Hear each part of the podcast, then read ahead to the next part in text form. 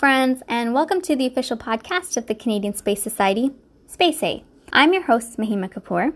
I hope that everyone is keeping well these days in times of uncertainty with the global pandemic. In light of this, one of the things Canadian astronaut Chris Hadfield said was that being in self isolation is actually not that different than being an astronaut. You have to manage your resources effectively and learn to live in the same confined space. He also gave a pro tip that you should take action and use the downtime to start something new. Well, here we are starting something new. And if you're listening, thanks for being on this journey with us. Today's episode would feature our first guest, Andrea Yip, who is the CEO and founder at Luna Design and Innovation. Luna Design and Innovation is the official channel partner for the Blue Origin New Shepard system. Andrea is a very exciting individual to speak to. She has a master's in public health from the University of Toronto. She's a design strategist, scientist, public health practitioner, and is passionate about creating human centered experiences that advance health for humanity. So, without further ado, please welcome Andrea Yip. Welcome, Andrea. Uh, thanks so much for your time and being here. So, based on my research, I found that you've worked for some very interesting companies and you have your own consulting company as well. And most recently, you founded Luna Design and Innovation, which helps biotech companies plan research missions to space. So, why don't you introduce yourself a little bit more, um, and then we can get into some interesting questions that I have for you. Sure. Thank you so much. And thanks for having me on the podcast.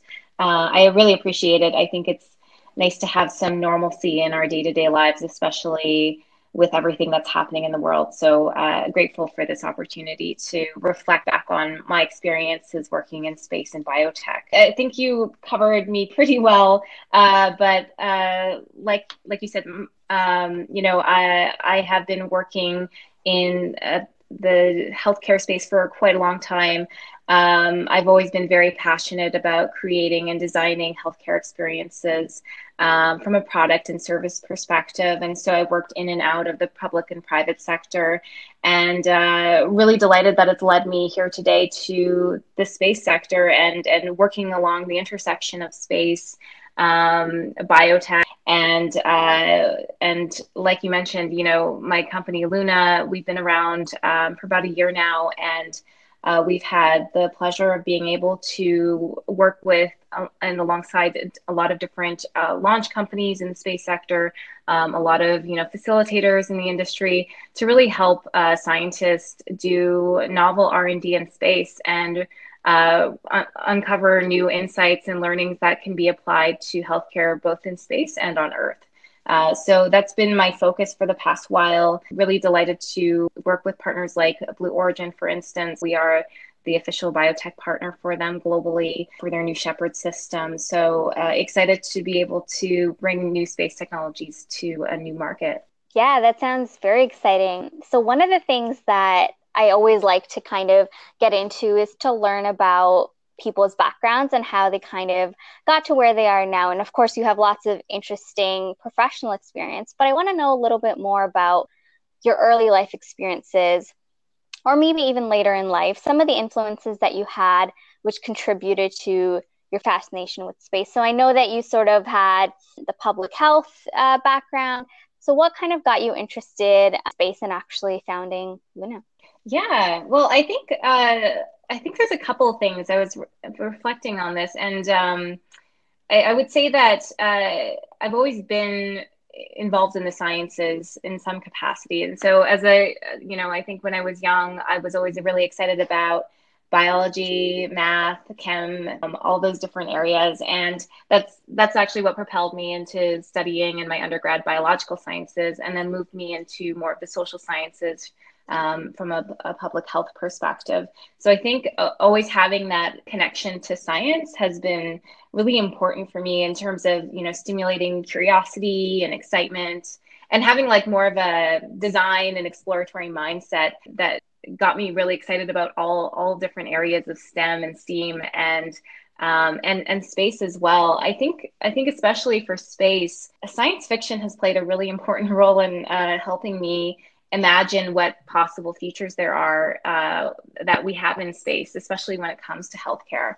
And so um, I would say that uh, science fiction, whether that's in the form of like uh, television or film or books, um, you know, I think I've had a lot of different influences in my life. Uh, I remember growing up with my grandmother who would always she didn't speak english so she would always watch very visually stimulating shows like world uh, worldwide wrestling as well as star trek. And but it was star trek that actually you know started to get me interested in in different worlds and different ways of, of that humans and you know non-humans could sort of exist together and explore new new worlds together. And so even that from you know tv to reading um, ted chiang or octavia butler liu cixin i think there's just so many different science fiction writers that have helped expand my mind and just understand what might even be possible. Um, and i think that's really important when it comes to space and and being able to imagine you know how might we leverage something that we're still learning so much about and only starting to access really fully for the first time now. So I think for me, um, th- that's played a really critical role. And, and that's something that I think is important for engaging anyone in this sector, just being open to uh, new ways of thinking and, and creative imagination. For sure. I think that's a common theme with a lot of people in space, especially astronauts. I think a lot of their early influences do come mm-hmm. from Star Trek um, and just and just sci-fi content in general. It's just so fascinating to think about. I kind of want to go back and watch some Star Trek stuff. I haven't really seen much, but um, yeah, it's definitely interesting. okay, so yeah, one of the other things that I wanted to ask you about was was there a transformative moment in your career or life, or was it kind of a gradual progression in your career where you felt, hey, these two disciplines both really interest me, and I feel like you know my skill set kind of fits here. So I just want to hear more about that. Yeah, totally. Uh, so I would say that uh, I was working in the pharma sector uh, before I, I, sort of started Luna. And when I was there, I started thinking about space actually and having conversations with folks there.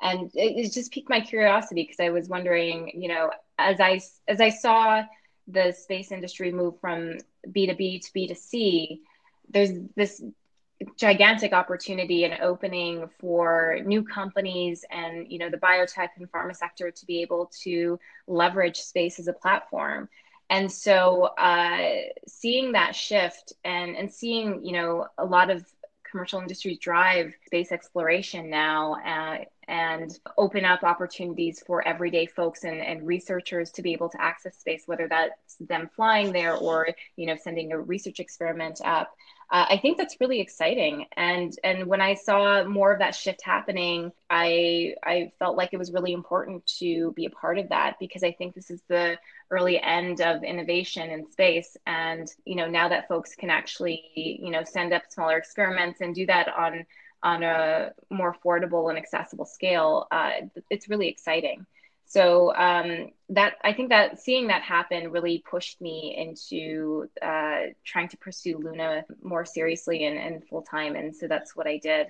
And so I ended up using my design skills to create an astronaut experience map.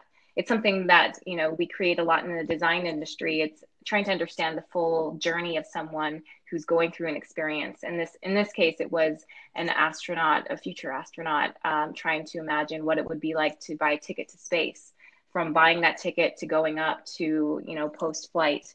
And uh, I created that and I shared that with all the space companies that I was really excited about, and they all talked to me. And I think for me, that was a really important indicator of this shifting environment where you know the doors have to open for um, consumers and new markets to be able to access space. And uh, it, it calls for a better human experience as a part of that and a better customer experience because now you have a whole different group of people um, using this uh, space environment for leisure or for research or for anything else. So uh, for me that's what helped me got started yeah, no, that that's super exciting. I think even just for, you know, as a layman to think like, you know, I might be able to to travel there sometime and it's just it's super cool to think about. So the other thing that I want to ask you is Luna kind of, you know, focuses on biotech companies planning their research projects in space. So why why do you think this biotech companies firstly should they consider this?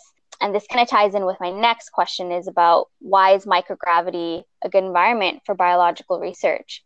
So I think it's a really exciting environment to consider using space as a as a research platform. You know, it offers a microgravity environment and and I think it's really novel because we've we know that through past research and experimentation in space uh, that things behave differently. You know, from a biological perspective, cells express their express genes differently. They they grow differently. They behave differently. Liquids too. I mean, it, I think when you remove gravity from the equation, we start to notice new things that we can't really see here on Earth. And I think that's where the value of space comes in. And today, it's been really underutilized, and it's been a harder and slower process to actually send research to space. And so I think if we can find smaller ways to invest and send research up, then companies that try this today can be really great at it 10 years down the road. Um, and there's low and, and low cost and low risk ways to actually start doing this. So a lot of times I end up talking to companies who are interested in more STEM focused experiments for young people, or even just trying small, smaller experiments that can get their feet wet and, and help them, you know, try this out for the first time. So I, I think that, you know, from a pharma biotech perspective, there's a there's a few interesting use cases. I think they're endless, but the ones I'll just mention that I've seen that are really popular over the years, you know, protein crystallization is one of them. It's sort of that classic classic example um, that uh, proteins can crystallize more perfectly in space um, and, and use those can be used as sort of models for Earth R&D. I think another interesting area is around bone and muscle loss. Uh, because we know that astronauts experience that when they're in space. And it's a really novel environment to study uh, disease areas like osteoporosis that can't really be simulated in the same ways here on Earth. Um, so I think that's actually a really unique scenario. And then one other interesting area that I find um, is growing in terms of space research is cancer research. Um, we know that in shorter term microgravity, uh, cells actually uh, proliferate quick, quickly, but then when you actually extend the time that these cells are in microgravity, uh, they they start to go through apoptosis and you know program cell death, and that's interesting as an insight. And I think you know when we can observe these types of novel behaviors, there's something to be learned about it, especially in uh, like disease areas that we've had a hard time really trying to solve here on Earth. So I think that there's a lot of value in using space, especially as a secondary research platform, to see how we can solve for health problems. Do you find that um, a lot of companies are resistant to doing this microgravity research or using space um, as a secondary platform, or are they kind of opening up to the idea more, but you think that, you know, it could take some more time before people are really aware? Yeah, I think that a lot of folks are open to the conversation. Um, I think it does take, uh, like I was sort of alluding to before, this idea of, you know, being able to imagine what it would be like to utilize space, not even just like you know for an experiment today but what that could mean for a company um, investing in space what that means for them 10 years down the road. Um, does that mean they can be the first to have a lunar r&d module for instance or to you know be able to be a leader in, space research and, and use those insights uh, for solving healthcare problems? So uh, I, I definitely I definitely think it, it, can be a bit novel to folks. Um, but that's where that's where I think it, it takes an open mindset and um, the ability to sort of stretch your imagination to see how you could leverage this opportunity. Um, I, I, do think that there's a need to build a strong evidence base around space research for the biotech sector.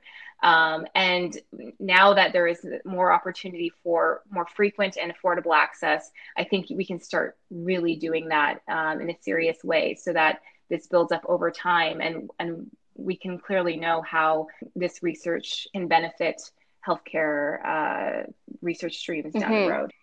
One of the other things that I want to ask you, and since this is the Canadian Space Society podcast, I always like to kind of link it back to Canada, and we are interviewing Canadians in space. Um, so, one of the things I want to ask you is do you see anything as a lacking in the Canadian space um, zone that we have here or or in, in health policy as well because you're kind of at the the forefront of the integration of those two fields. But do you feel that there's anything missing, or do you find that there's actually a lot of support in the Canadian space community for endeavors um, such as yours? Yeah, so I would say that um, I think that the Canadian space community, sort of like the broader space community, it's a, it feels like a smaller, uh, tight knit community, uh, and one that's I've always appreciated. It, it feels very friendly and cooperative, um, and I love that about this this space. One of the things I would love to see more of is enablement of folks who are interested in doing microgravity based research, uh, more opportunities to do this. I, I, realize, you know, it, it can be harder to identify funding opportunities. I think CSA has been doing a great job of of leading the charge here. But I, I, would love to see this expand and I'd love to see more opportunities, especially with new technologies on the rise that are more accessible and more frequent uh, for researchers. So, you know, going beyond, you know, what parabolic flight can offer, when you do have suborbital vehicles that are now on the market and, and available to researchers, uh, it does take some funding to do that. And, um, and so I would love to see more opportunities for that uh, to happen for researchers and, and even for you know STEM groups. Um, I think it's really important for young people to access these opportunities in space. And it's incredible because you know it, I wish in high school I could say I flew something to space, uh, and that's that's much more doable today. Uh, so I, I think you know why wouldn't you want to take advantage of that opportunity? And how can we um, enable more young people to get excited about this at a younger age, especially young women? Like I can even speak for myself. I think you're a great role model for for women in STEM, and and definitely that's another goal of this podcast is really hopefully we'll get more young women and young people in general listening and kind of just inspired by your story. So we've got some great uh, information here, and I definitely love talking to you. Um, but I want to kind of know so what what are the next steps for Luna? I know you guys are fairly new, um, and it's a recent endeavor that you've taken upon. Um, and I don't know how much you can um, actually even talk about it, but maybe if you could share something about what's coming up in the pipeline for Luna and what do you kind of see as your vision for maybe 2020? Yeah. Um, so I would say that, you know, Luna, right now, we are uh, working directly with biotech and pharma companies, uh, trying to find new ways to open conversations about space and enable that. Um, I would love to see us move in a more product oriented direction. Uh, where we can, uh, you know, find ways to to make it much easier for folks to send re- space, um, send research to space. Um, right now, it can be a bit of a, a, challenging experience and it's not always very intuitive. I mean, how many of us have ever worked in microgravity based environments before? Uh, so uh, I'd love to make that much more streamlined experience and, and something that can be really affordable uh, with reusable products that can help people actually, you know, send up their research. Um, I would say that you know in 2020 it's a it's a bit a funny year uh, for everyone, um, but I, I would hope that you know we can still keep our space ambitions alive, and I think it's actually really important uh, to to keep that a level of normalcy and to be able to pursue our passions in space. So as much as possible, I want to uh, I want to continue enabling people to do that. Um, and uh, yeah, and you know, I think that with everything else going on in the world, I'm just hoping that we're all gonna be safe and happy and healthy. So thanks so much for your uh, time today, Andrea. Um, it's a great uh, experience to talk to you and it was a quick conversation, but I feel like I got a lot of um, insight into how you like to do things and sort of your background as well. Because um, rarely do we get to kind of uh, hear you know such inspiring career stories and and people who could really be good role models for young people out there. And that's what we're trying to do through this podcast as well. Uh, so thanks so much for your time. And if you have any um, you know last things to add feel free. Yeah no i just want to say thank you for this opportunity. I think it's great that uh, there's this podcast and and to hear more stories of people who are doing this work um, sometimes we don't always get to hear that and uh, I think those narratives are incredibly important. Uh, it's it's not easy to start a business, and it's not um, you know it, it's really important to have a support network out there and to to be able to share these stories to learn and grow and and you know become better leaders. So I, I hey, appreciate thanks it. so Thank much. you. So there you have it, folks. Andrea Yip of Luna Design and Innovation. These are definitely uncertain times, and we hope that everyone's staying safe. Thanks for listening. See you next time. Bye.